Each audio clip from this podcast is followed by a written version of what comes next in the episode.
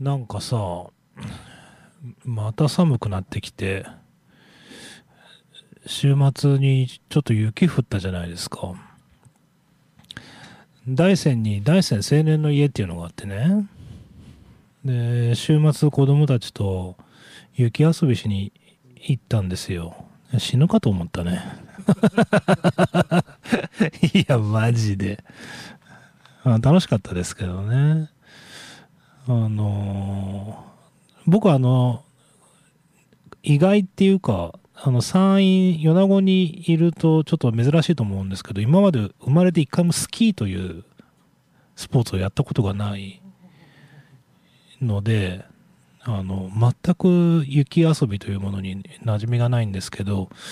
えー、皆さんいかがですか？今日もよろしくお願いします。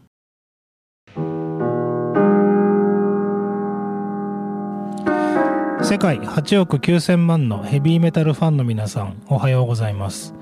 帰ってきたヘビーメタルの逆襲の時間です。この番組は FM 放送周波数 79.8MHz またダラズ FM のインターネット放送はパソコンからサイマルラジオで。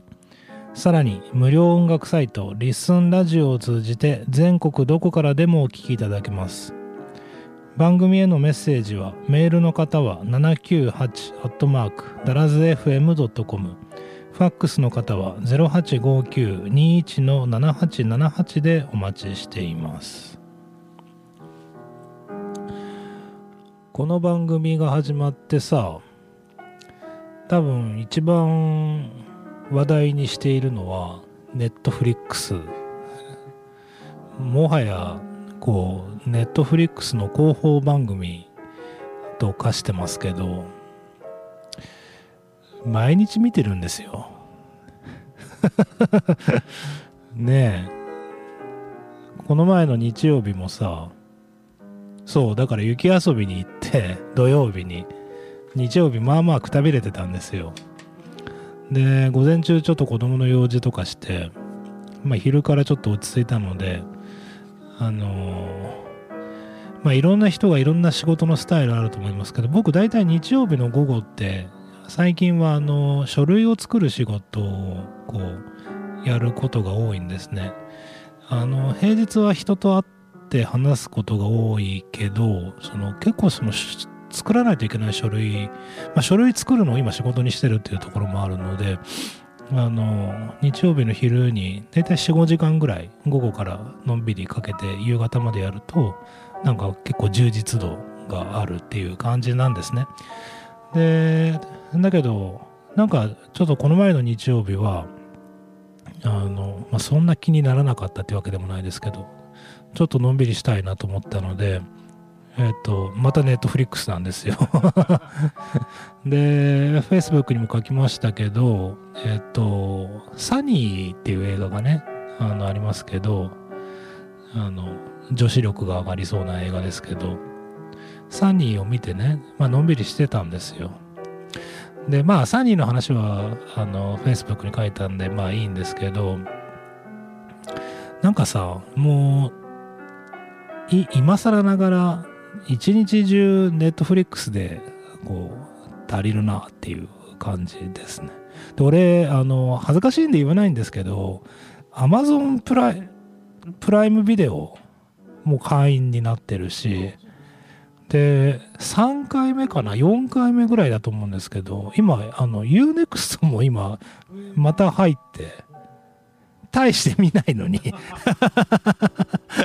大して見ないのに UNEXT もまた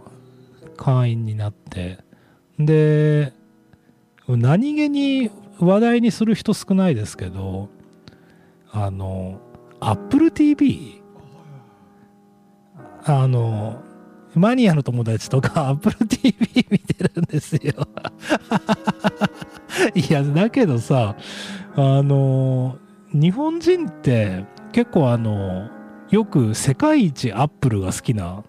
て言われるじゃないですか。俺っていうか僕もすごいあのアップルユーザーで iPhone、Apple Watch、iMac、MacBook ってもうね完全に奴隷と化してるので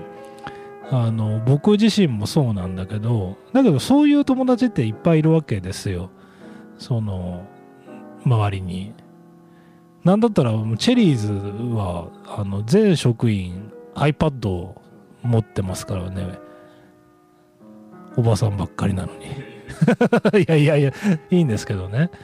で何が言いたいってだけど Apple TV 見てる人ってほんと少ないんですよ。いないいないよね。周りにいる？いないよね。で俺自身さ Apple TV って見てなかったんですよ。そしたらさ年上の友達が「いやせいちゃん Apple TV でしょ」って言われてあ確かにそうだなと思って。でね Apple TV いいんよ。うん。なんかねあこんなのやってんだなっていうその US のアメリカのテレビドラマとかやっててあの、いいんだけどなかなか見れないよね。だから Apple TV でしょ？Apple TV にそれから Netflix にそれから Unext にで Amazon プライムでさいやほんといやだけどほんとさすがにあの体がいくつあっても足りないなっていう感じになってでなんだかんだ言ってそのいわゆる日本のさ地上波のドラマって「鎌倉殿の13人」もさ3話まで見て止まってるんですね。ちょっとそろそろ追いつかないとなんか取り返しのつかないことになるなっていう感じになってるので「鎌倉殿の13人」も見たいしさでミステリーという流れも見ないといけないでしょ？それからまあなんだかんだ言ってさドクターホワイトもその浜辺美波をフォローしないといけないわけですよ。で何が言いたいかってそうだから大体あの日本のドラマとかもキャッチアップしないといけないってなってくるといやこれ困ったなと思って。別に困らないけど 困ってるの俺だけですけどいやこれは困ったなと思って。でただねあのこの番組で言ったからじゃないと思いますけどさすがにね米子でもね最近あのネットフリックスウォッチャーがすごい急に増えてきたなっていうのを感じてて。でやっぱねエポックポイントはねイカゲームなんですよ。僕の中で。僕イカゲームそんなに好きじゃないですけどただえっとあれ世界で一番見られたネットフリックスの番組の一つに認定されましたけど、まあ、それぐらい世界中で人気があってでイカゲームであのネットフリックス始めましたっていう人があのすごい増えたなっていうのを実感としてあるんですけど、まあ、やっぱさあのほらなっていう感じなんだけどここに来てあの先週先々週ぐらいからすごい友達の間でも話題になってるのが今私たちの学校はですよね。でもうこれさもう1時間語れるよねっていうぐらいちょっと面白い番組で。で実はこの生放送前にもちょっと一瞬盛り上がったんですけどコウチケさんも全話全シーズン1全話見ました。うちもさあの娘と一緒に見てるんですよ。だからその自分一人で立ったか立ったか見れないのであの娘と一緒にいる時間帯の、まあ、要するに晩ご飯食べた後とかにあの見るので思うように進まないんですけど昨日、えー、めでたく、えー、シーズン1全12話がこ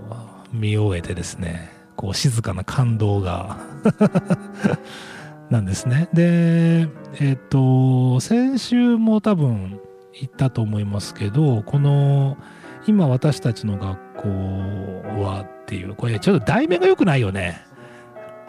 これ何朝鮮語で言うとなんかこうぴったりくるのかな？なんか放題が良くない。なんかもう友達の間ではなんかあの先週ゾンビ見た？みたいな。いやいや、ゾンビって、ゾンビって他にも山ほどあるんだけど、だけど今もうゾンビの代名詞という化したなっていうぐらい、えっ、と、非常に人気のある、あの、朝鮮のドラマなんですね。今、私たちの学校はという。で、あの、まあ、面白い面白いって言っても面白さ伝わらないので、あの、この感動をどう伝えていこうかなって思うんですけど、まあ本当に非常によくできたテレビドラマですね。で、僕、えっと、以前からずっと言ってるように、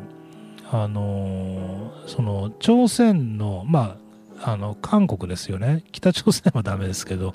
あの、韓国のそのドラマにかけるその貢献度っていうのがこの3年ぐらいで本当にあのすごく上がってきているで思い起こせばやっぱりあの冬のソナタとかあったじゃないですか。あのくらいからこうなんか多分下地っていうか変わってきたんだろうなっていうのがあって。でまあちょっとナイーブな話になりますけどあのやっぱこう韓国とかってそのまあもっと言えば日本も含めてそうなんですけどその高度成長期を日本がちょっと一足先に超えてでその後まあ正直ちょっとちょっと遅れてるよねみたいな感覚あったじゃないですか。特にバブルの頃なんて日本は一応一時的に経済でねほぼナンバーワンになった時期もあるのでやっぱさまあちょっと韓国っていうとちょっとあれだよねみたいな。中国ってあれだよねみたいなところがあってだけど中国ってこう人口の力に任せてこうぐわっと成長していって。でその後こう韓国がですね特に家電の分野とかでね気がつけば気がつけばもう日本を、えー、超えてしまったっていうのがあってまあそれをやっぱさネットとかでほら朝鮮の悪口言う人いっぱいいるじゃないですか。バカだなと思いますけど、まあ、そういう連中がいて。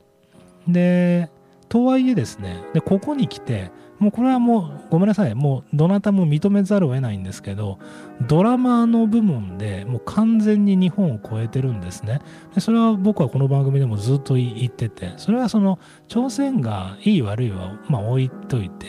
まあ置いといてというか、もっと言えば日本が、まあ、あの、ダメになったとか、そういう話も置いといて、もうこれは歴然とした事実として、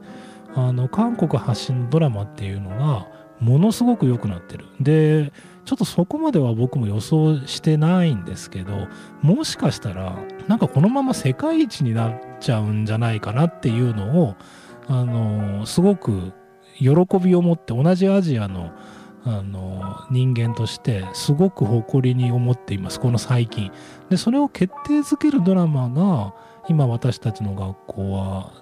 なんじゃないかなっていうふうにちょっと思ってまして、まあ、このドラマ今非常に人気のあるドラマなのでちょっと曲の後にもうちょっとおしゃべりしたいと思いますが、えー、先週からですね ACDC の2020年に発表されたパワーアップっていう、えー、ホットなアルバムの紹介をしています、えー、お聴きください。デーモンファイヤー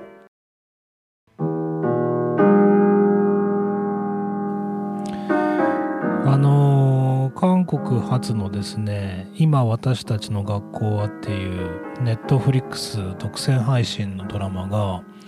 えー、今すごく流行っているんですね。でそれを先週ぐらいから絶賛してるんですけど何せ富田社長見てないからさ。あの一人で盛り上がるのにも限界があるわけですよね。そしたらあの高知家さんが見てるっていうことであのほらなっていう感じがするんですけどいや本当によくできてるっていうのででまあ今その朝鮮、まあ、韓国のそのドラマっていうものが、まあ、僕もそんなにあの研究しているわけではないのであくまでも適当じゃあ適当なんですけどこの10年、15年、まあ20年ぐらいですか、あの確実に面白くなってるって。で僕の印象なんですけどそのあの何て言うかな。ベタドラマ的な面白さって前からあったんですね。韓国のドラマ。あの必ず例外であのありえないようなこうトラブルとかありえないハードルがあるがゆえにこう盛り上が上がるっていうのが冬のソナタとかもそうじゃないですかそりゃねえだろうっていういう感じなんだけどそれがゆえにこう女性陣が泣くっていう図式があってであの平たく言えば大味なんですね。うん、であのさらに誤解を恐れずに言えば歌舞伎的なんですよね。だからその大味で、だからもう、ま、またって言われるかもしれないけど、ヘビーメタルなんですよ。もう様式、様式、だからもうそれはある意味プロレスでもあるんですね。うん。だからもうそれは、あの、言わない約束っていう演出があって、もうそれに、こう、視聴者は半分身を委ねて、こう、溺れる、こう、快感というのがあって、で、それは僕の中ではヘビーメタルであり、プロレスであり、韓国ドラマだったんですね。あの分かりやすい例で言えば日本にも昔大英ドラマっていうのがあってですね大英ドラマといえば伊藤和恵ですよね。でさだってさあのなんだっけあの松松村さんでしたっけ？あのスクールウォーズとか歌とか歌いながら出てくるんですよ高校生が。そうですよ。あの、俺は一人で、なんとかかんとかとかって、風も一人でとかって、あの、こうやって歌が普通に出るあたりが自分でもやばいですけど、うん、それでこうやって登場して学ランとか脱いで「オラ!」とか喧嘩すとかする。最高最高でしょ？だから日本にもねそういうドラマあの大英ドラマっていうそのあ今見たらちょっとありえない。だってポニーテールは振り向かないとかさそんなさ伊藤和恵あのエレキギターの弦が切れて失明しちゃうんですからね。そんな嘘だろそれはねえだろいくらなんでも。ありえないんですけど当時みんなさ学生はさそれで泣いたりしてるわけですよ。共感して。で、ね、だからそういう大英ドラマの大味な、ね、もう不倫なんて当たり前ですからね。まずは不倫。ね。からの裏切り。うん。で、からの肉欲みたいな。ね。そういう時代があったわけですよ。で、それがこう時代変わってあの当時今からまあ今もそうだと思いますけどやっぱさ韓国のドラマってもうなんかあの恋愛ドラマとかあの愛の不時着なんかもそうですよねちょっとそりゃねえだろって分かってるんだけどそのありえないこう展開がまたたまらない中毒になるみたいな。であれって韓国のお家芸みたいな感じでまあ好きなんですけど。でそれはこの変わらないんですね。あの得意分野っていうか。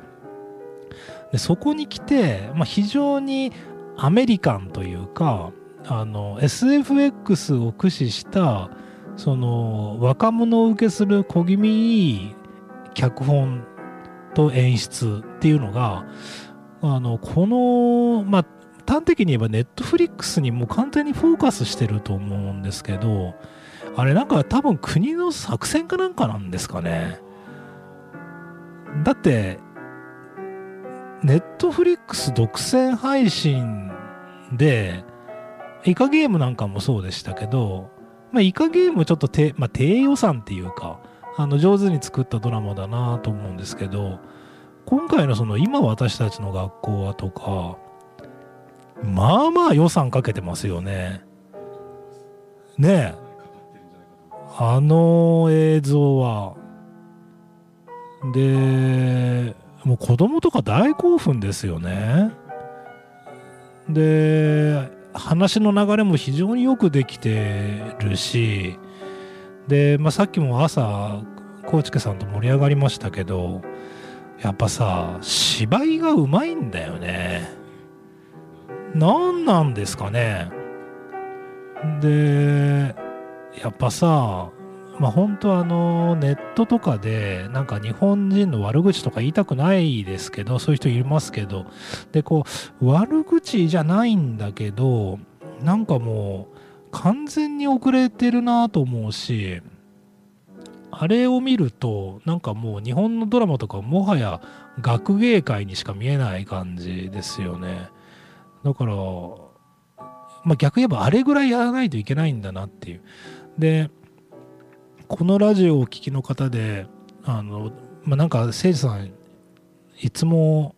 Netflix Netflix って言ってるけどでもまだ見たことないんですよねって方まだ大勢いらっしゃると思います。っていうかそういう方の方が多数なんですね。いやほんとさあの人生でまあまあもったいないですよ。あのまあ映画もドラマも全く興味ないですっていう人はいいですよ。だけど結構ドラマとか好きで映画もまあ好きでっていう方で今時さもうネットフリックス見てないっていうのはちょっとすごく損ですね。ねえ。ねえ。だからっていうかすごい時代になったなと思いますけどあの本当騙されたと思って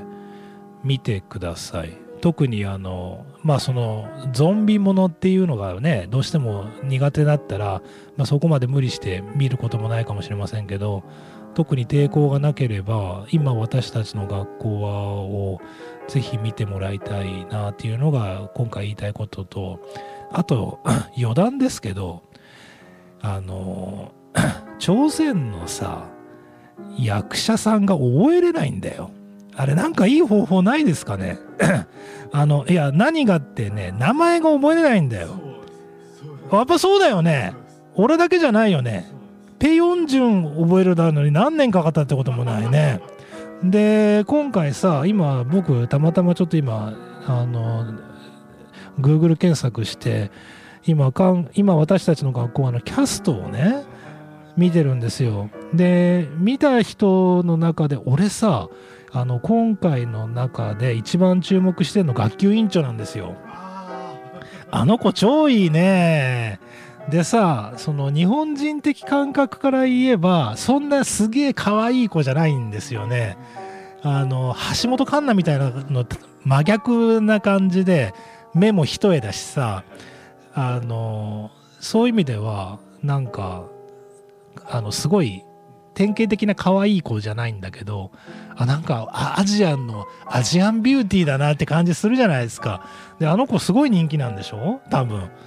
で、さ、だけど名前が覚えれないんだよ。で、見たらさ、チョ・イヒョンなんだよね。チョ・イヒョン。チョ・イヒョンってなんか、覚えれます？チョって言われてもさ、馴染みがないよね。だけどさ、娘とかはもう完全になんか、あ、超いいヒョンだがん、みたいな。っていうか、ナムラでしょみたいな感じで言うわけですよ。ね、学級委員長役で。俺さ、全12話見たけど、学級委員長のことナムラって俺未だにわかんない。学級委員長としかわからない。ギリギリだよね。だけどさ、子供たちはみんなさ、ナムラとかさ、それから、スヒョク超かっこいいよねとか言ってる、かっこいいよ。スヒョク超かっこよかったよね。ごめんなさいね。俺も完全に 普通のおじさんになりますけど。でもあの子さパクソロモンっていうんですね。ああソロモンとかあるとなんかちょっと結びつくかなと思うけど。パクとか言われちゃうとさわかんないなと思って。これをなんかいい方法ないのかなと思ったりもしますけど。皆さんなんかあの挑戦系のあの俳優さんというか人物をうまく覚えるコツがあれば、えー、教えてください。さあ、えー、ACDC のパワーアップアルバムを紹介しています。どんどんお聴きいただきましょうかね、えー、ノーマンズランド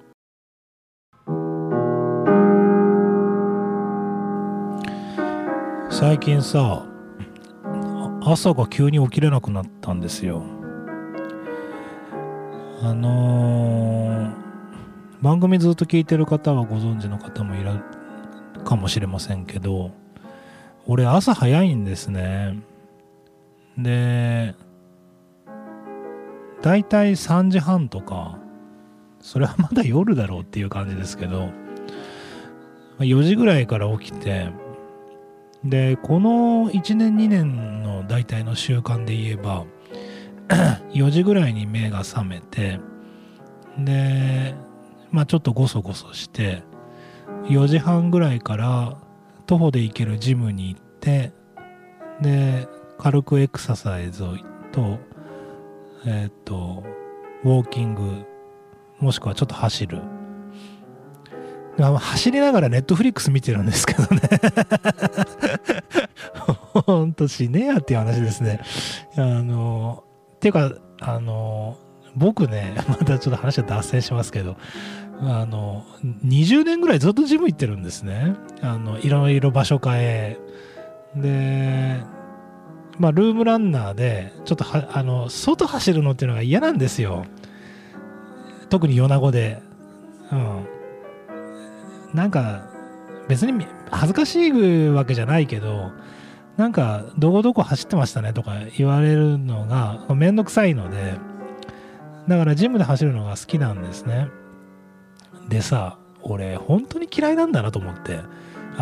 あのねもう退屈すぎて間が持たないんですよ。であのー、なんだっけ。昔からその iPod っていうかまあ iPhone ですよね。iPhone で音楽を聴くっていうのをやってるたんですけどなんかね音楽でやっぱ飽きちゃうっていうか飽きるっていうか音楽の楽しさより走ることの退屈さが勝ってしまって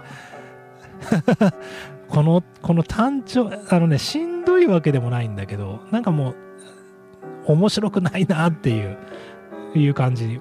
まあそれはお前がルームランナーで走ってるからだよって言われちゃえばそこまでなんですけど退屈じゃないですか。でさ今のジムに通ってから何がいいってあのルームランナーでネットフリックスが見れるんですね。またネットフリックスかっていう話なんですけど。でそう人生で初めて退屈じゃないの。だってネットフリックス見てりゃいいもん。最高じゃないですか。で大体30分ぐらい走るんですね。あっという間なんですよ。うん。で こりゃいいなと思って。で一時毎日行ってたんですね。てか今も毎日行きたいんだよ。で4時半ぐらいから5時半ぐらいまでジムでエクササイズしてで汗かくんで5時半からあの何て言うの？片付けしてからの朝風呂みたいな。最高じゃないですか。エグゼクティブかみたいな。ね。いう感じで我ながら良かったんですよ。特にこの1年ぐらい。そしたらさこれ3ヶ月ぐらい前からなんか薄々感じてきたんですけど朝ね起きれないんだよ。起きれないっていうか正確に言えば起きたくない。いやいやそんなにですね深刻なあれでもない。要するにね寝てるのが気持ちいいわけですよね。でさ特に冬ってなんか布団から出たくないってあるじゃないですか。俺正直よく意味が分かんなかったんですよ。この年まで。なんでよ布団から出たくないって。で俺どっちかっていうと今まで なんか1秒でも早くこう布団から出てなんか行動してないと損した気分になるタイプの人なんですね。で だって寝てたらさ何もできないじゃないですか。だけどさこの3ヶ月ぐらいなんか布団から出たくないんですよね。ついについに来てしまった。なんかずっとこうしときたいみたいな。でまあとはいえさ5時ぐらいにはもう無理やり起きますけどね。あの6時には風呂に入って着替えたら職場に行きたいので結局その時間に合わせて起きるんですけどでもさもうそのなんかギリギリまで寝ときたいんですよね。こんなのね生まれて初めて。まあ子供の時はそうだったのかもしれないけどなんか大人になって初めてですね。あみんなこうなんだと思って。ちょっと前までさ3時半とかに起きてるとか言うとバカなんじゃないのとか言われてて。なんか思ってたんですけど。そうそれでさいやまあいいんだけど勝手に寝とけよっていう話なんですけど何が言いたいかってさジムに行けないわけですよね、うん、でさそうすると今度具合悪くなってきてる。なんかさやっぱこうシャンとしないんですよね。で今はね可能な限り自転車乗ってますんでまだいいですけど雪とか降っちゃうと自転車乗れないのでまあ無理やり乗るっていう手もあるでしょうけどちょっとなんか人間生活を送るのに しんどくなる感じなので車で移動するじゃないですか。もうそうなるとさ途端になんか具合悪くなるっていうか。あコーチケさんとか毎日ププロレスしてるんですか？あやっぱり。なんか毎日プロレスしてんのかなと。思いましたけど。でもさなんかこう体を使わないとなんか具合悪くないですか？ねえ調子悪くなりますよね。でさで何が言いたいかっていうと調子悪いんだようん。じゃあじゃあジム行けよっていう話なんだけどそれはそれでちょっと行きたくないっていうかギリギリまで寝ときたいっていう感じで今なんかいい解決方法を探してるんですけどで一番困るのはあのこの番組始まってからずっと僕あのダイエットの話してますけど最近言えなくなってきてるのはデブが止まらないんですね。で何て言うかな3キロぐらい太ってるんですよで俺の中でプラス馬体重プラス3キロって ちょっと俺の中でちょっと過去類を見ない感じででもうさ僕すぐ顔に出るので1キロぐらい太ると結構会う人みんなが「もうせいさん最近ちょっと太ったんじゃないですか?」とかって言うんですよ。いや1キロぐらいですけどねとか言ってそんなんは笑い話なんだけど今3キロ太ってるんでもうさ誰もなんかみんな何も言わないわけ。だけどあのその特にさ Facebook とかやると6年ぐらい前とか俺めっちゃ痩せてるなと思って。言うほど痩せてないんですよ。4キロぐらい。まあだけど4キロって大きいのかな。45キロなんですけどすげえ痩せとるな俺と思って。で今もさそんなすっげえデブってわけでもないんだけどだけど比較からすると34キロ太っててすげえデブだなと思って。でさあのー、俺スーツオーダーじゃないですか。でね困るんだよね。うん。でスーツもだけどあのやったことない人分かんないと思いますけどシャツがもっとなんか露骨に出るのね。でさあの本当に具合悪くなるんですよ。あのだからこの首周りとかが物理的にこう締められるので血が通わなくなるのね。普通に首絞められてる状態になるのでだけどさすがにそんな感覚生まれて初めてでなんかおなんかシャツにこんなに裏切られるのかっていう あの感じになってて。でまあ結論から言うとちょっと危機感を感じてるんですね。危機感を。なんとかせねばと思って。でまあ3キロ減らすのあのちょっと大変なので、まあ、とりあえず1.5キロとかでも落ちると随分変わってくるのでなんかさいい方法をちょっと考えないといけないなって。まあ端的に言えば食うのやめたらいいんですけどね。だけど美味しいもん食べたいじゃないですか。で今あの寮に行ってる長男がさこのコロナの関係もあって今家に帰ってきてるんですよ。ダメだね。息子がいると。